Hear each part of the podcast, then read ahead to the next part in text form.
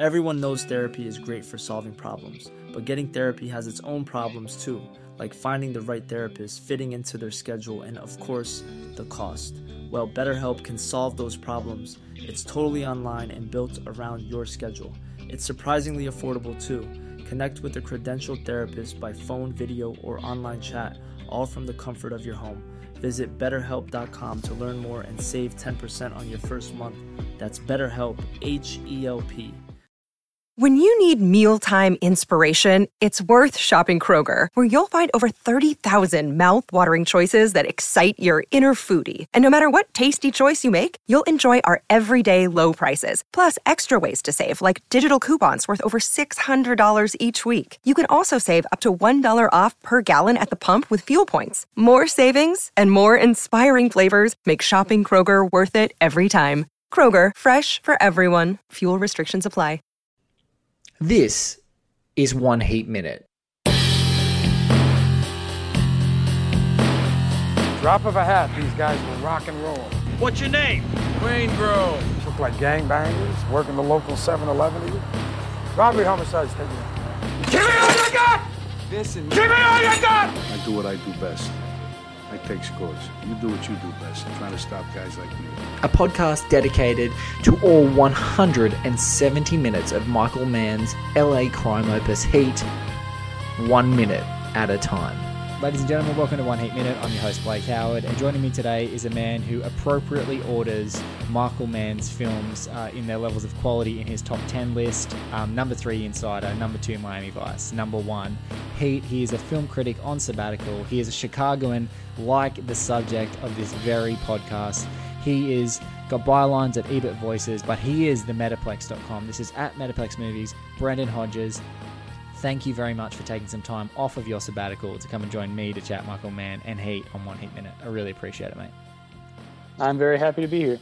Awesome. All right, well, guys, we're going to get fast. We're going to go fast straight into this show because um, uh, there's lots to talk about with Brendan and and such a wonderful minute. So Brendan and I are going to dive in and watch this right now. A great transition minute, couple of different sequences, some ruthless Neil McCauley as he's reeling um, from all the events that have been happening. So you guys take a listen, and we're going to come back and talk about it.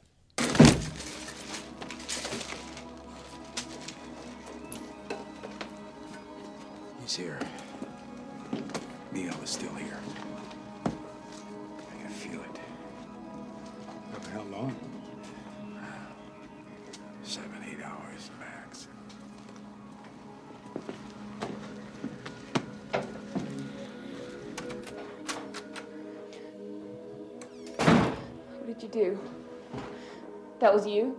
That's what I don't do. I don't sell metal.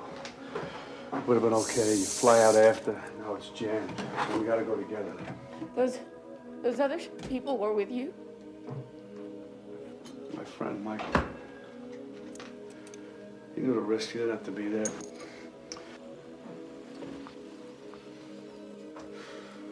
Rains, you get wet. Get packed. Let's go. Awesome. Brendan, there it is. Ruthless Neil McCauley. I tell you what I do. I don't sell medals. Talk to me, sir. Okay, so I'm actually really excited that this turned out to be the minute that I got to talk about because I feel as though when people talk about Michael Mann, they talk about the macro manisms. Yes. If you know what I mean by that. The famous Michael Mann stuff. Often, I think we talk about the nuts and bolts of what he does to make scenes work. And this scene is full of that stuff. Yes. Right. And I think we're going to dive in and have a lot of fun talking about it. But this scene is a confrontation between two people trying to wrestle with an atom bomb reveal of the truth. And she probably, of course, Edie heard about this probably on TV. Yes. She's literally been watching the panic, news. She looks completely shocked. She's just, she's there. Her, her hair's all over the place. She's just been glued to the set. She's probably seen Neil's face and some of the people, you know, the faces of his friends and all these other cohorts hearing about this huge robbery that went down, gun violence, etc. And then he just walks in the door. hmm He he just walks in the door, and the thing that um always draw uh, drew my attention to this scene was the way that he's always doing something else than talking to her. Yes. He doesn't so this is interesting. He didn't go into the room with her, which I would hope most of us would do if we got caught in some kind of trouble and our romantic partner was calling us out. We go, no, no, no, no, no. He doesn't do that. He goes in the kitchen. and he just grabs a drink of water. yeah, he's like, I, I just need water. And not only does he want water, he spends all of the time, and she's almost like interrogating him. Yes. Right? She asks like three or four questions, boom, boom, boom. And he's not even looking at her most of the time. He's fiddling with the bottle of water, he's going to the fridge. And it just really emphasizes the disconnect. And I also think Neil's trying to play it a little cool. Oh, Right? he's, he's trying to play it. In there's so many moments. I, I love him as a character, Neil McCauley. He's so oh, beguiling because in this moment, there's been a couple of moments where he's tried to play it cool with Edie, and he's kind of keeping her. It's almost in the same way. It's a way subtler version, but it's like what Vincent Hanna does with a crook. Neil is doing in his relationship. Mm-hmm. Like he is literally Oh, yeah. all over the map. One day it's beautiful origami uh, serviettes on a glass, like the most perf- personal, perfect little touch. Nice, you know, sappy phone calls, romantic conversations on a balcony overlooking, you know, uh, this beautiful illuminated ocean of lights that is LA. And then now she's like, "Was that you?" Like she can't believe it.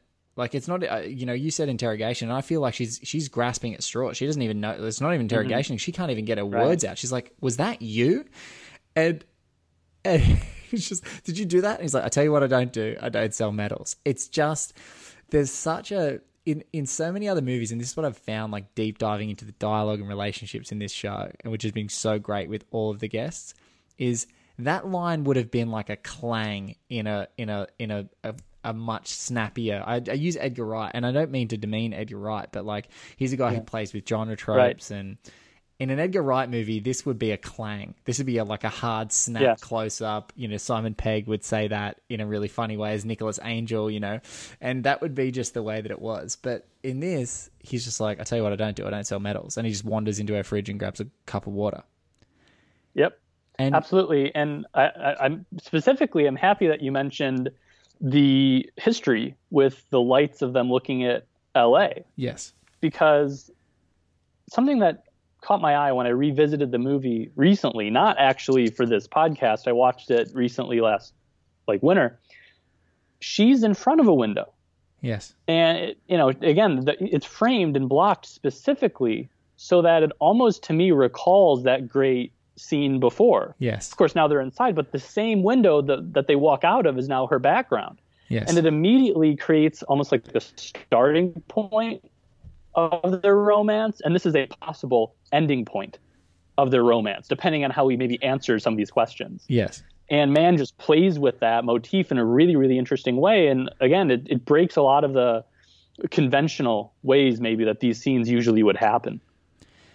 I think what's great though is we we get this beautiful coda of a previous scene at the beginning of this minute, which is with Casals um, the amazing Wes Studi and obviously Al Pacino um, uh, uh, as Vincent Hanna, and Hanna's been on a conference call, sort of lining up things that have been happening uh, throughout the last minute. Some great moments with Drucker and Charlene Shiherlis, so Mc- Mykelti Williamson and Ashley Judd, and Vincent comes into Casals and he's like, he's around like he's he he's around. There's there's stuff going down here. Like he's around. We've got seven or eight hours. Like all that stuff that I thought he might be gone, he's not. And there's a great contrast here of like you know, the, you talk about the great motif in a relationship. The great motif of this hunter and hunted and these two animalistic sort of mm-hmm. presences that are in these guys are so present in this in this minute, which is so cool because you get the immediate stark contrast. Like Hanna on the scent, he's like a bloodhound. He's like he's he's around. I can feel him. He feel like he feels charged up. He's loose. His shoulders are moving. His face is enlivened. Like he's ready to go. This is the this is exactly the moment that he lives for, with an eight hour window to close this guy down. Like this is exactly what he wants. And then you get Neil, and this is the first time that Neil looks like he's lacking composure. He looks tired. He looks all over the place. He mm-hmm. just walks in, and so when he's out of that control and he's not pristine, and he hasn't, it, it, the shields just go back up. Like he's just like I'm in protection mode. He knew the risks. You know, uh, we haven't even gotten to Mike, that the, the comment about Michael, which I'm sure we will. But Right. I love Yeah. that contrast immediately because you go even just in body language, such an amazing body language, the way he's framed. He doesn't he doesn't look as cool and smooth anymore. It's Vincent who's looking very loose and and and we're right we're ready to go there. But here it's just it's this the way the score tinkles with Vincent's excitement that Neil's still around, it tinkles here with like it's about it's like the pressure of glass breaking. I like how you said we're like now in the fish tank. We're not in the beautiful seaside Mm-hmm. anymore. We're in the fish tank. Right, absolutely. And interestingly, I think a lot of people would describe Michael Mann's filmography in general as a filmography of connections and disconnections Yes. between people, whether that is in the crime world, the undercover world, the colonial era, whatever it is. And in this case, we have another web of connections and disconnections, right? I mean, you mentioned Hanna. Hanna actually comes in from outside. He's also framed with a window behind him. Yes. And so we have that LA skyline we remember from a couple seconds before. Whoever had the previous minute really had the skyline. And Edie also has the window. So immediately they're framed within the context of the geography of LA. So we immediately know these people are related. These two people are still related, let alone the cutting between the storylines so directly Yes. and the parallel between the composure or not, etc. So that is all I think very, very deliberate to keep hammering home the kind of connection between the relationship between Hanna and McCauley. And here it's interesting because while that's emphasizing the connection between them and they're going one direction, which is to the inevitable conclusion between them. Yes. Here, not only is McCauley trying to maybe reconnect with Edie, but now there's a literal wall between them. yes. Very deliberately, he weaponized a wall, and it's not even a, a full wall. Like we have this little window between the kitchen and the front room, and he's using it to create literal distance. I've recently been going through a bunch of Antonioni movies. I don't think it's a coincidence that I've been going through Mann and Antonioni at the same time because No. they both use space and geography very similarly. And this is an example of a literal Antonioni metaphor for the drama. Yes. It- it- they're not literal. They're, it's not like they're disconnected in space as a metaphor. They are literally disconnected in space in the room. Yes, uh, Antonio And- Antonioni too. I think this is one thing that Mann has a much more grounded approach, which is I think why people don't draw that a conclusion as much. Which I love your I love your conclusion is Antonio messes with temporality a, a Yeah. much more fluidly than Mann, whereas Mann seems like he's on a clock. You know, he's got that. Yeah. Uh, he's got a propulsive sense of rhythm, whereas Antonio only likes to sprawl like. He'll he'll have the you know the the clash. I love you know Red Desert for this thing of like clashes between you know humanity and like industrial perversion and poison, and like he literally has many frames in that movie where it's just like the Earth's being poisoned and these people, what the hell's happening to them as well? Right. And he's got Although Michael Mann's movie, no, for sure, uh, not to cut you off, but Michael Mann's movies, in particularly, he often frame industrial Yes, yes. wastelands as well. Yes. So you know, I, I think that there is a lot there. There's a lot Um, there. There's a lot there. And but yeah, spot on, spot on. Very strong Antonio con- uh, Antonioni connection there. That's great. I love that. Yeah, I weaponizing a It- it's just a tool he favorite. uses. Yeah, weaponizing a wall is my favorite uh, uh, new new alliteration from Brendan. That was amazing. But um, as as they're standing there, I just I keep going back. You know, and this is where. I I find myself, and I I say this a couple of times, but I'm in sort of a rotation. I, I co- constantly am in this rotation, and I think that Neil's boxing himself in here. He's framing himself, and I don't know whether he's. I don't know whether Neil's like propping himself up with the certainty that I'm behind this wall and that every if I just stand here and if I act cool, you know, she was going to find out that there was going to be a bank robbery. Hopefully, she wasn't going to know that it was me. She was just going to know that we were leaving and we were going to get out of here. And I was going to have that more, you know, exactly as I think you alluded to before, Brendan, that like more romantic uh, a thing we've seen in many other bank robbery movies or heist movies where someone runs in and goes, I've got the cash. Like, let's get out of here. Like, we're going to get Right. out of here and fly out of this place. And I love, I want to really hone in now because she doesn't, she kind of doesn't prompt about Michael. You No. hear in this moment a, an outpouring of the subconscious, which is what I'm noticing again on this rewatch. Uh, uh, you know, many rewatches of this, but this particular minute when I reviewed it again for our episode, I was just like, he says, "My friend Michael died, not my friend Don Breedan, which is even more tragic. Poor, Bre- poor disposable Breedan, but Michael died." And then he just starts going off on a tangent. He knew the risks. He didn't have to be there. and you, it's just so heartbreaking. It's a defense. Yeah, I think you know. I think I think it is him imposing an order and a sense of control where there perhaps isn't any, and he's also dissociating. Oh, big time. Right. Yes. And it's a self interrogation where he's dissociating one part of his personality, like the, the culpable person. he's like mm-hmm. he's owning something, and he's like, going, "No, I'm not culpable." Like, nope. Right. Exactly. As if he wasn't calling the shots. As if he isn't the paternal figure of this Altman-like surrogate family. Right. Yes. He's the patriarch, and he's the one who, sure, he gives advice to people, saying, "Oh no." You know, you're fine, you should stay out, you should come in, whatever. But at, at the same time, if he really dictates to these people what the route is, and let me put it this way if I'm on a diet and I can't have candy, and somebody says, Now I know you shouldn't have it, but here's a Hershey bar if you want it, is that person really keeping my best interest in mind necessarily? And that's basically what McCauley does. It's like it's a classic fish bait kind of a thing, and I think he doesn't realize his complicity in that. And he does the exact same thing with Edie. Yes, where he gives this almost dreamlike fantasy where they'll be on a beach and it'll be perfect and it's very romantic, and he, it's like a carrot on a stick. Yes. And he really manipulates her the way he tries manipulating his crew, but I don't think he's even aware of it. I think he's just doing for him what he thinks he needs. Yes. So he's imposing this control on all of the spheres of his life. That, not to jump ahead, but I think that's why the ending is so powerful because it's a release. Yes.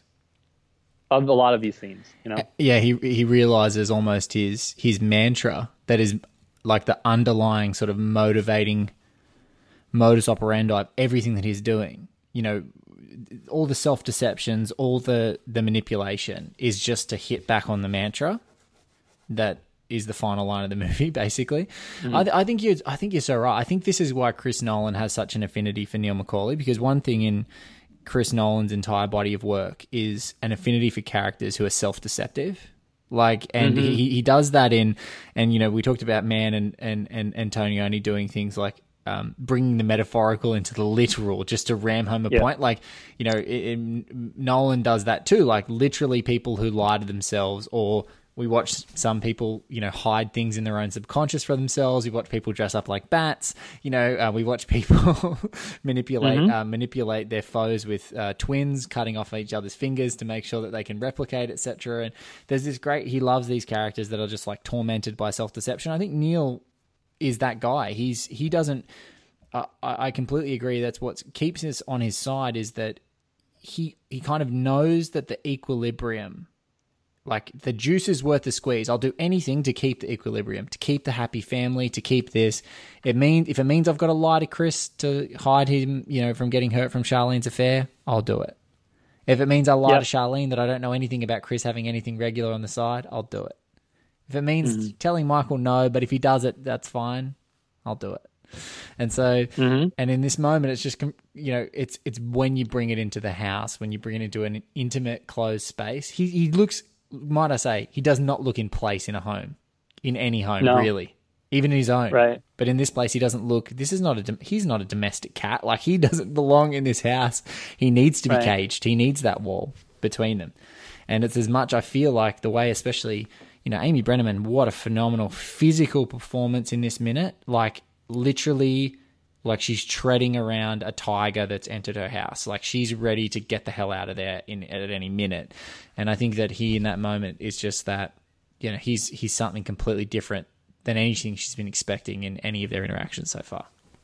No, I, I agree. And I think that part of it is when we enter her home, we face her back. We don't open the scene on him. We open on her. Yes. And she's not facing us. No. And so when she does, I, well, I think part of it is he's withholding her immediate reaction to this from us for a split second, so that for just a second we don't know how this is going to play. yes. And then when she turns, that it means that our entire context of this scene is to an extent through her eyes. Yes.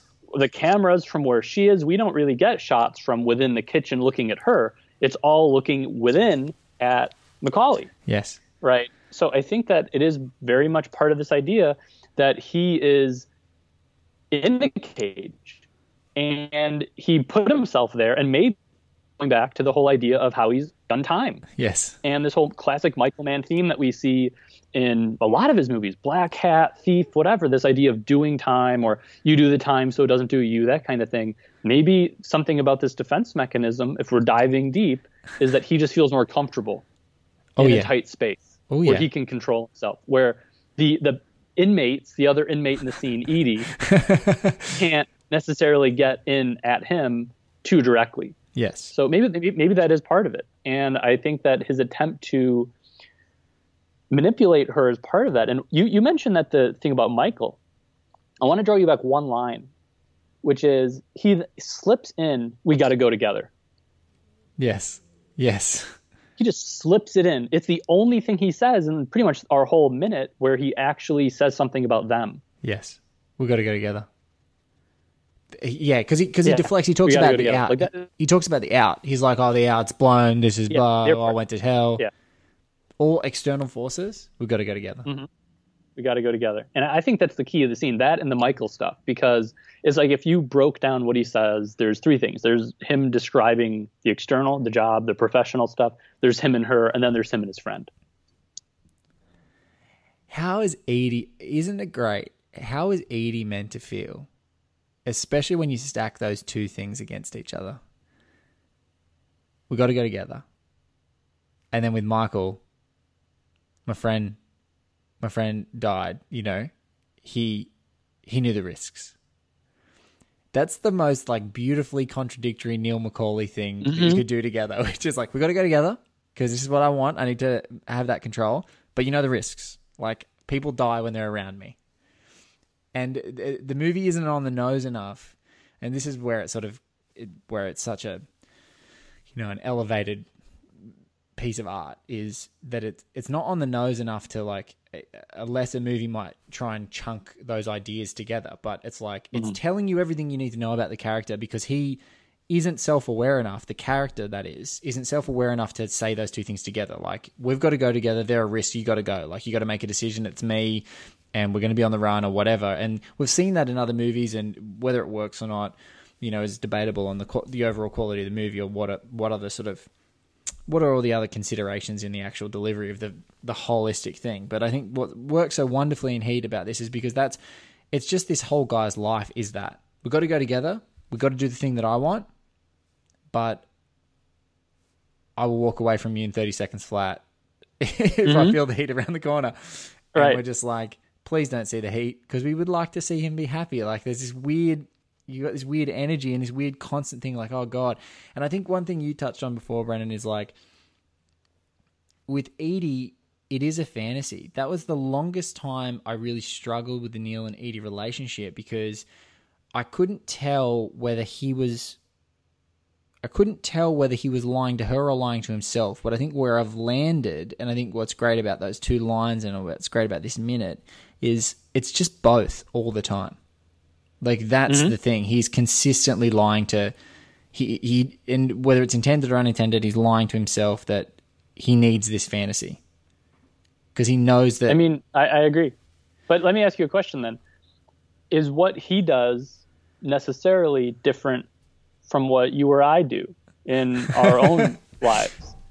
And I think that is something Nolan loves from Michael Mann and that he's played with, which is at what point is self deceit but integral yes. to the way we see the world, to the way we see ourselves. And I don't know if you're a fan of The Leftovers, but I have not a seen. I've not seen. I've not Okay, seen the leftovers. well- I've heard amazing things. I haven't seen it. In, no in- spoilers for for you or your listeners, but I will say that part of the leftovers is about how we spin these fictions, we narrativize our lives, Yes. and that manifests in your personal life, maybe your religion, maybe your political point of view. And there's a meta narrative element to that. And you see that in Nolan's movies. We have to tell this lie to Gotham because it needs to be done. and you see Neil spin Because it's all better. It's better for them. It's better for them, Right. Right. And maybe in some cases it is. Yes. And in other cases it's not. And the danger there is when people use what's helpful for other people to let themselves get out of jail, so to speak. yes. And I think that's what Neil does. I think that he's gone as far as he has because he's too good to hold himself accountable. Yes. And this is the first moment in the movie, really, where he somebody really has to hold him accountable. And that's why I love this scene. It's so small. It's like so brief, a little blip in this almost three hour long movie, but somebody for the first time is holding him accountable. Yeah. And it's even as simple as that was you, like disbelief. That was you. Like Yeah. you were that guy that like just shot up all these cops and people died and you know you, you imagine a 24 hour news cycle which was emerging in the mid to late 90s right around this time you know with the with the OJ Simpson trial and the OJ chase you know through through Los Angeles like this is literally 24 hour news cycle was born very very around this time and um you can imagine how much a, a heist of that magnitude would be spun through not only American media but world media. And so if The you whole world. the whole world, uh, the whole world, and you can you would see, and so Edie has literally been there since what nine o'clock in the morning for conceivably twelve hours, just consuming a an a, a, just a cycle of talking heads and footage and everything and his face overall and police spokesman and we're hunting them down and we're this and the reassurances and all that stuff and he just walks in and goes and grabs a glass of water. I tell you what, I don't do. And- sell medals. Exactly. I'll tell you what I don't do. And uh, the thing is, I want to draw attention to something you just said. And this is, again, one of those things that maybe doesn't get brought up as much as some of the other things when it comes to Michael Mann. But this is the absences in his movies, the innuendo. He, despite their length, the, despite their density, their literacy, and his movies are very dense. You need to see all of them a few times to really plug into what he's doing. He still leaves so much to the imagination. Or what, what he does is he'll invoke the absence of something. Yes. And you just mentioned there's this idea of what was Edie doing all day? Yes. What was she doing with this news? And we we get that with a lot of the other characters. Uh, Val Kilmer's character, he leaves the movie. He walks out of the movie. Where does he go? What does he do? Yes. What was that day like for him? What was the lead up in the car to see whether or not he can reunite with Ashley Judd? Like, what what was that like? We can imagine, and I think he packs those absences into the drama because hopefully we're thinking about them almost subconsciously, right? Yes. And, even- this is a and it- great example of that. and it doesn't even have to, and, and what I love about your example with Edie is like what was she doing all day? It doesn't and and with Val there's that great question mark for the end of the movie. But it also happens, you know, it happens earlier in the movie. My favorite, you know, um, lucky enough to talk to um, a Sean Burns, a Boston based critic who's a huge Michael Mann aficionado. And I remember talking to him emphatically that my one of my favorite scenes in the movie is Justine's speech to Vincent mm-hmm. when he picks her up after the the cop dinner. And a lot of people have had a lot of you know negative things to say about that. Oh, it's contrived, or it's this, or it's that. And my observation, maybe after literally more than 200 times probably watching this movie and Right. thinking about those absences that you you you you're drawing out is how many times have you been can this is a super relatable thing. How many times have you been pissed off with a partner and you've rehearsed a fight in your head? And i think of how many times that woman has had to wash dishes stay up till 10 o'clock at night where he's not home. And when she's ready mm. to have that fight that's not the first time she's had that fight. She's had that fight a hundred times in that shitty little tiny you know, postmodern dead tech bullshit ex husband's house kitchen. And she sat Right. there and she's had to do it and scrape plates and be by herself and mother this child and, you know, take Xanax and smoke pot and like keep herself medicated. But she's had that fight so many times. And so it's just like the absences sometimes inform the things that are in the movie, exactly like you said, like this reaction, like her looking like a caged. You know, she, she looks f- completely frazzled, like she's lost for words. She doesn't know what to say um, and yeah, or like slamming at home with Chris, and you know the weight of oh god, what happens to Charlene after this, and oh god, what happens to Dominic? What happens to these people? Um, But yeah, I, I I agree. There's there's very calculated absences of stuff that you like, and particularly you know they even shoot some of it. Like they shot a, a whole Waingro scene um, that you see with Lily and you see with Danny Trejo, which we talked about in a, a previous minute. That's just you know, thankfully I say, thankfully it's just omitted from the movie and allows Right. c- characters to convey and sort of have a little bit of exposition to sort of put the pieces together, and it leaves all that brutality to your imagination in a really disturbing way. Absolutely. And I would even say that Michael Mann's movies, some more than others perhaps, they are a fascinating study between minimalism and maximalism. Yes. Where, especially Heat, because so much of this movie is understated and cool, right? Everybody says it's cool, like it's up there with Drive or uh, Le Samouraï from Melville. Yes. It's just like the all timer cool cat movies, right? Yes. Uh, and I'm sure Tarantino was very offended I didn't cite his stuff, but you, you know what I mean? It's the difference And- between getting Jon Voight to dress as Eddie Bunker or casting Eddie Bunker in Reservoir Dogs. Like there's a, there's there's this fine this fine line uh, between casting the guy or, or, or trying to make a cool Yeah, version of him. it- exactly. And but I think that in this movie in particular, so much of it has that understated appeal, and yet it is a three-hour Godfather noir sprawling epic with almost 20 characters. Some are in it a little, some a lot, but it's all of these absences. And very few filmmakers can balance those two so well. And I like that you brought up the domestic side of Hanna with this idea of the fights that just happen off screen.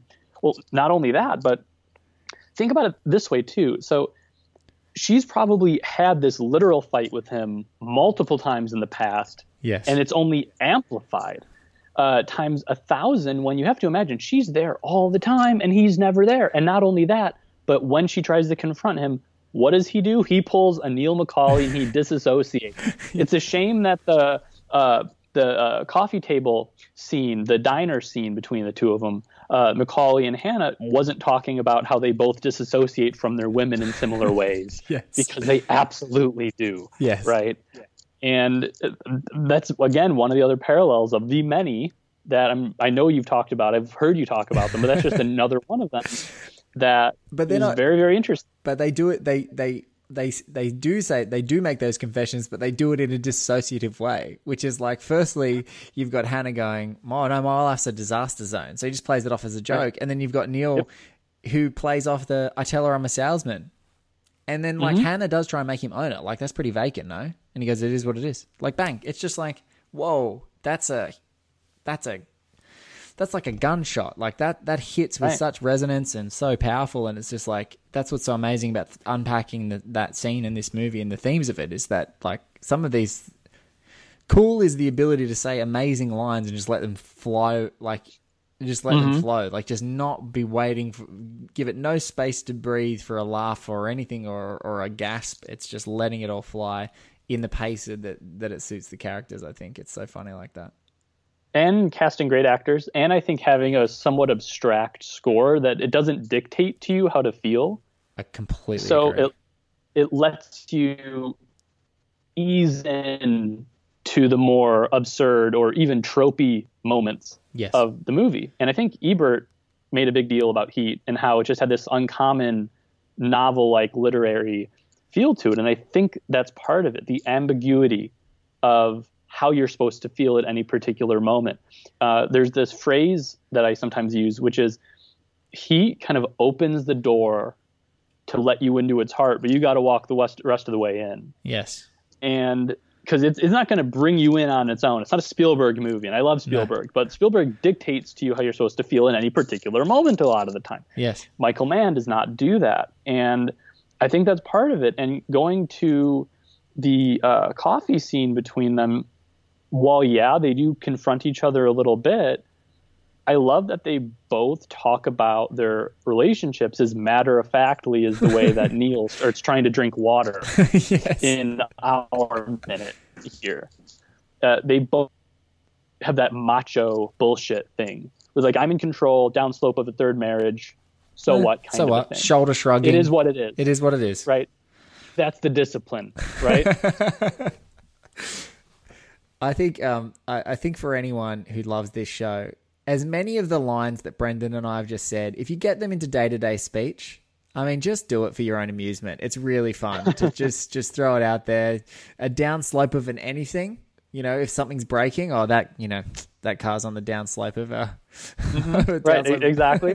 just anything you know throw throw them in there um i i think that y- you know going back to your top three that i introduced right at the beginning of the podcast i think miami vice um is the perfect example of like literally opening the door and some people it slammed them like they then slammed the door shut. You know, it, Oh, I yeah. think the theatrical cut of They Miami get it. Vice, yeah, the theatrical cut of Miami Vice is so, so. Uh, Good. yeah, firstly good. I was trying I was trying to find the word, but it was just so like for me it was immediately hyp- hypnotizing. It was literally like walking into a club. The music is thumping, there are pulsating bodies, it's everyone is good looking, it is sexy, it's exciting. You don't know where you are. And if you're the kind of person that likes to go into a club and have no idea where the hell they are and experience have like a sensory experience just to acc- acclimatize yourself to a mood, then that movie is got the perfect opening of almost any movie in this genre, right? It just has Right. this like,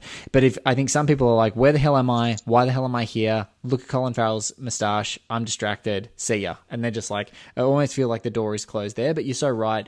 You know, so many of Michael Mann's movies are just like literally, you know, even even more classically, like look at Last of the Mohicans is the beginning of like a really furious hunt. And even though it's absolutely staged to perfection mm-hmm. and glorious. It's you know, and, and even the insider, you're in a bag. Your your head is in a Hessian sack, driving Right. through like Lebanon or wherever it is to some sheikh's house. It's it's it's incredible. Like you just if you want to get into a mood, you want to have a sensory experience, and you need to be enveloped by something. Like Michael Mann is like, uh, you know, an insanely uh, incredible visceral filmmaker for that. Manhunter, walking up the stairs, Oh, yeah. looking in the POV of a serial killer, and like right now, you know, we're we're observing someone who's so much more familiar with a cage than that. Let's go back to Pacino and Casals there. It's a great chemistry between those two. God, Wes Studi has just got such an underrated guy, like just a great supporting actor, Sans Stoic there. You know, I think so many of the guys who work so beautifully with Pacino in this movie, um, because he's such a fluid character and he's so dynamic, and that's the whole thing. He's there's mm-hmm. this little dynamo. They just need to be these rigid pillars that he can kind of bounce. He's like constantly bouncing off them. They're like a sounding board always for him. So I think Wes Studi's got like like the perfect face and the perfect Right. jawline to just be that guy who just like says stuff to Vincent and Vincent's right, right, right. Well, well, what I would say is that I mean, okay, so you've just cited a whole bunch of the most immersive scenes from Michael Mann's career, and now you're citing this scene and between uh, Hanna and everything, and I, I think that part of it is, um, okay, so all of his movies, I think, uh, maybe there's one that I'm wrong on, but if if I am, tell me. I think it trains you by opening in medias res and in the moment to analyze psychology, mood, theme, character by action yes. By behavior.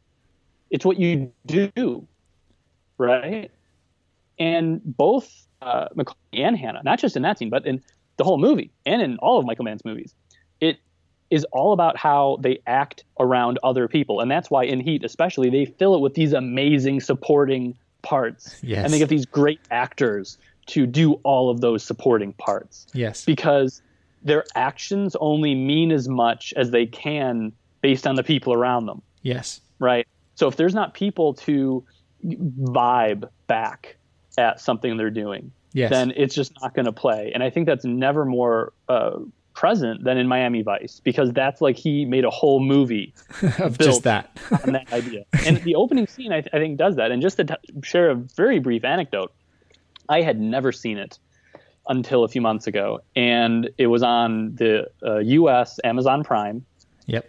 The theatrical cut, and I was like, should I watch that? I never did. Um, I like I love Mann, a lot of his movies, but should I? It has a 60-ish percent Rotten Tomato. But Matt Zoller Seitz and uh, Bill, who and I've talked to both of them, and I know they're big Mann people. Like they've tweeted a lot about it, and Priscilla Page has talked about Miami Vice, and Yes. these are all like people I love, and I love their work. And five minutes in, I was like, oh my god. You're like, this is Like, for me. This is this, this is, is- for me. Right.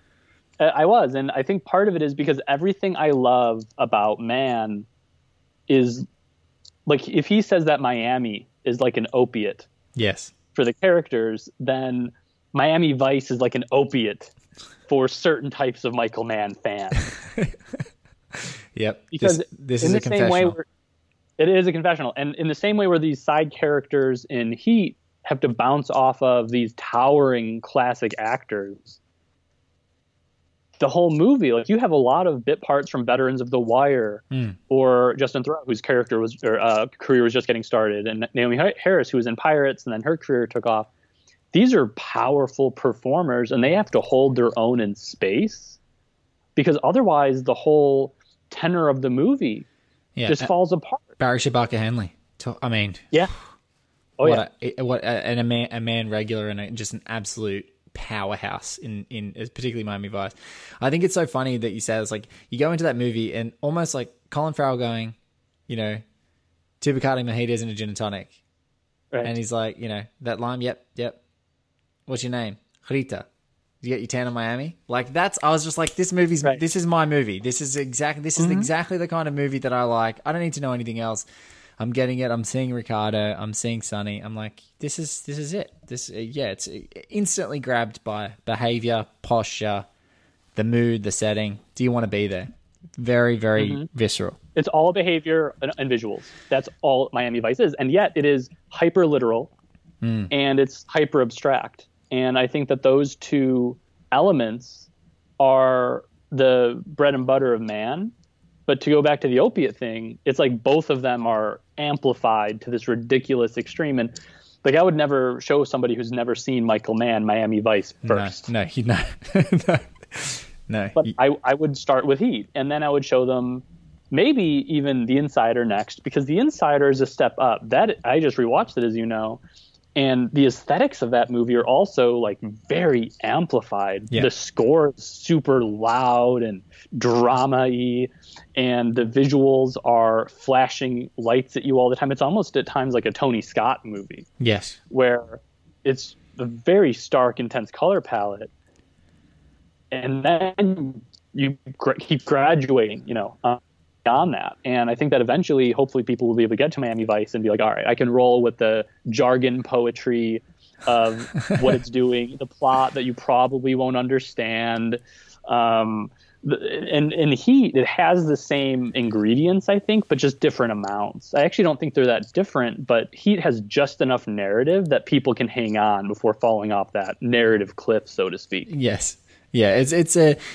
You said that earlier, which I think is just the perfect example of Mann. It's like minimalism and maximalism at the same time. Mm-hmm. And with Miami Vice, with the ingredients, you know, the doses are off for some people. Yeah. Whereas for others, it's like, oh my god, this is crazy intense, and I'm completely in. Like it's like sherbet, like just crazy, like like a sherbet lolly of like you're a little kid and you used to have like a spider putting ice cream in coke. Like that's like it's just for some people, it's like yes, this is like so over the top, but I'm all in, and others are like no.